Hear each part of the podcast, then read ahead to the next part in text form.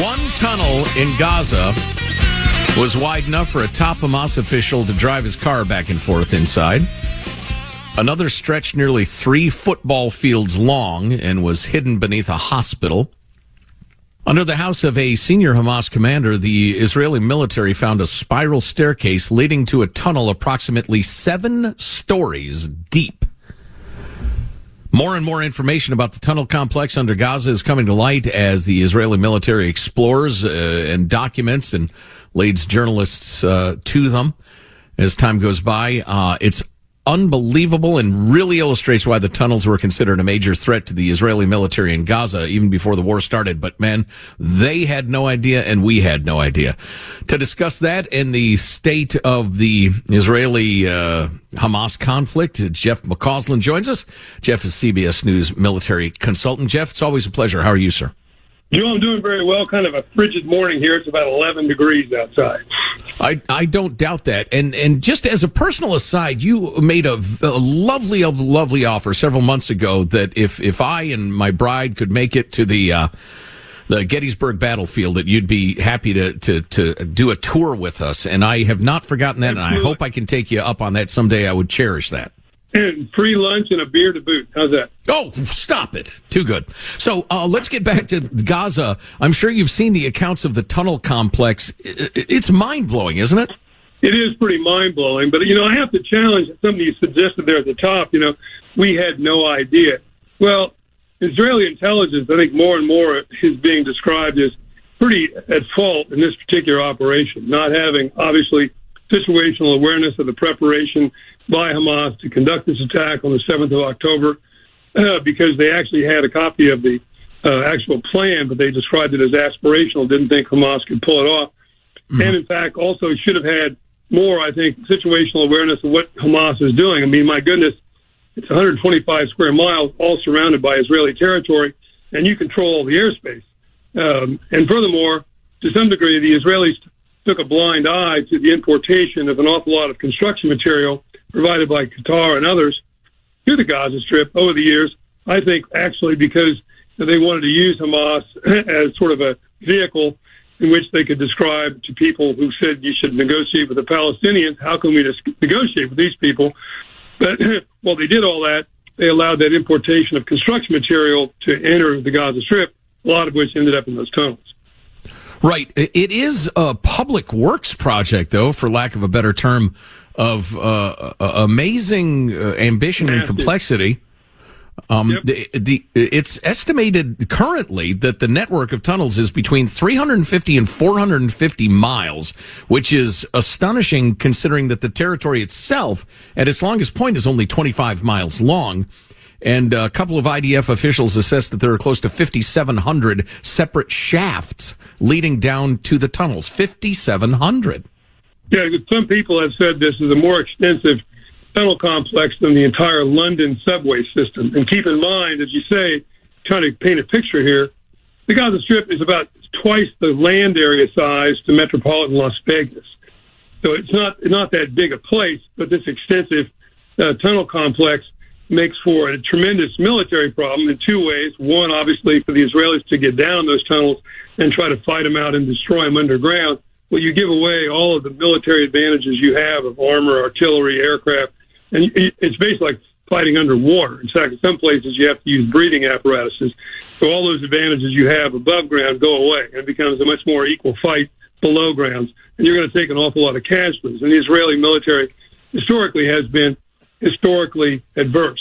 And then second of all, it allows Hamas, frankly, to reinfiltrate. They can fall back as they have from northern Gaza to central Gaza to southern Gaza. They can use that tunnel complex to basically in, reinfiltrate behind you uh, and come up behind you. And that's why, as you do clearing operations, you literally, and I was in Fallujah, Iraq, a city of 200,000, which uh, we had to go through that against uh, insurgents, Al Qaeda groups. You have to go building to building, room to room, door to door, closet to closet, basement to basement, attic to attic, not only looking for fighters, but looking for weapons, explosives that people will leave behind because they know they can re-infiltrate, gather up that weapons, and attack you from behind. So that makes the whole military operation a lot more complex. And I know uh, in the New York Times coverage of the recent uh, discoveries, re the tunnels, they mentioned uh, one. They quoted one IDF uh, soldier as saying every single tunnel he's seen has been booby trapped. Now, the IDF and the Israeli government has said they need to destroy the entire tunnel complex uh, to have any hope at, at peace going forward, uh, considering that it could be 350 to 450 miles of tunnels, some of them seven stories down in underground. That is a years long effort, isn't it? Wouldn't it have to be? Yeah, it's a years long effort, and you got to understand that doing so, you may compromise structures above ground. What does that do then to the you know the structures above ground?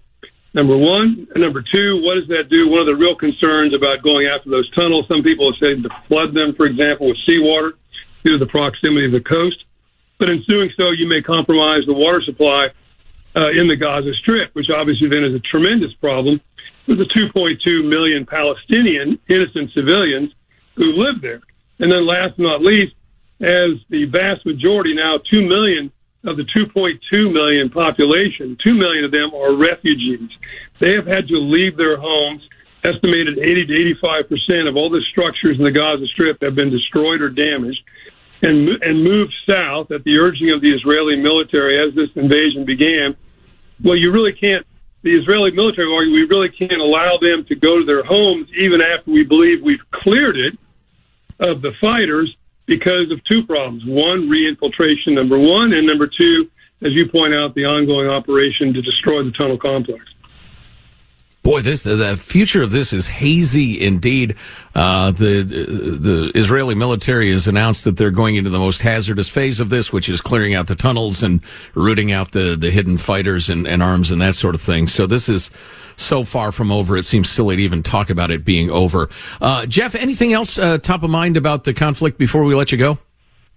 Well, what I'm concerned about is still in all the Israelis have not really talked about what do you do the day after, even after you right. think you've destroyed. I think destroying Hamas is a bridge too far, but perhaps destroying its military capabilities. And you know, President, or I'm sorry, Prime Minister Netanyahu just yesterday said, you know, the war will continue until the end, until we achieve our goals, returning the hostages, eliminating Hamas, and ensuring Gaza never again uh, constitutes a threat to Israel. Well, that may sound reasonable, but as you suggest, that's a monumental task if you've got to occupy this particular area of 2 million people, well, our rough rule of thumb in Iraq and Afghanistan was 5 to 20 soldiers per thousand to control a population. So you're talking 40 to 50,000 Israeli soldiers in a semi-permanent status just to occupy this place long term. And you may end up then, if you're the Israelis, looking at the third intifada, or not unlike the British Army, which occupied Northern Ireland in 1968 and they were there until 1993. And I lived in England during some of the IRA bombings. I remember a senior British officer when I asked him, "What are you guys accomplishing?" He, his only reply was, "We have achieved an acceptable level of violence, but we're no longer only closer to a long-term solution than we were in 1968." At the same time, it's difficult to come up with alternatives for the Israelis that make any sense, and and so goes history. Sometimes you have a palette of incredibly unpalatable choices. Um, Jeff McCausland, CBS News military consultant. Jeff, thanks for the enlightenment. Good to talk to you. Coming out to Gettysburg. All right. Can't wait. Thank you very much. Armstrong If a new house is on your wish list in the next five years, grow your savings faster and experience your dreams with an Ohio Homebuyer Plus account from Kemba Financial Credit Union. A savings account specifically designed to save for a new home where you can earn 7% APY, a $500 matching bonus, and a $1,500 mortgage closing cost credit. Learn more at Kemba.org. Offer expires March 31st, 2025. APY equals annual percentage yield. Restrictions apply. NMLS 292230. Equal housing lender. Federally insured by NCUA. If you love sports and true crime, then there's a new podcast from executive producer Dan Patrick and hosted by me, Jay Harris, that you won't want to miss. Playing Dirty Sports Scandals. Each week, I'm squeezing the juiciest details from some of the biggest sports scandals ever. I'm talking Marcus Dixon, Olympic gymnastics, Cain Velasquez, salacious Super Bowl level scandals. Join me on the dark side of sports by listening to Playing Dirty Sports Scandals on the iHeartRadio app Apple Podcasts, or wherever you get your podcasts. I'm Hannah Storm, and my new podcast, NBA DNA with Hannah Storm, chronicles my six decades in professional basketball. From growing up in the sport to becoming one of sports TV's first female broadcasters. Join me as I dig deep into the game's history, unearth some wild stories, and talk to my friends from the world of basketball, from Dr. J to Charles Barkley. It's been a wild ride, and now I get to take you with me. Listen to NBA DNA with Hannah Storm on the iHeartRadio app, Apple Podcasts, or wherever you get your podcasts.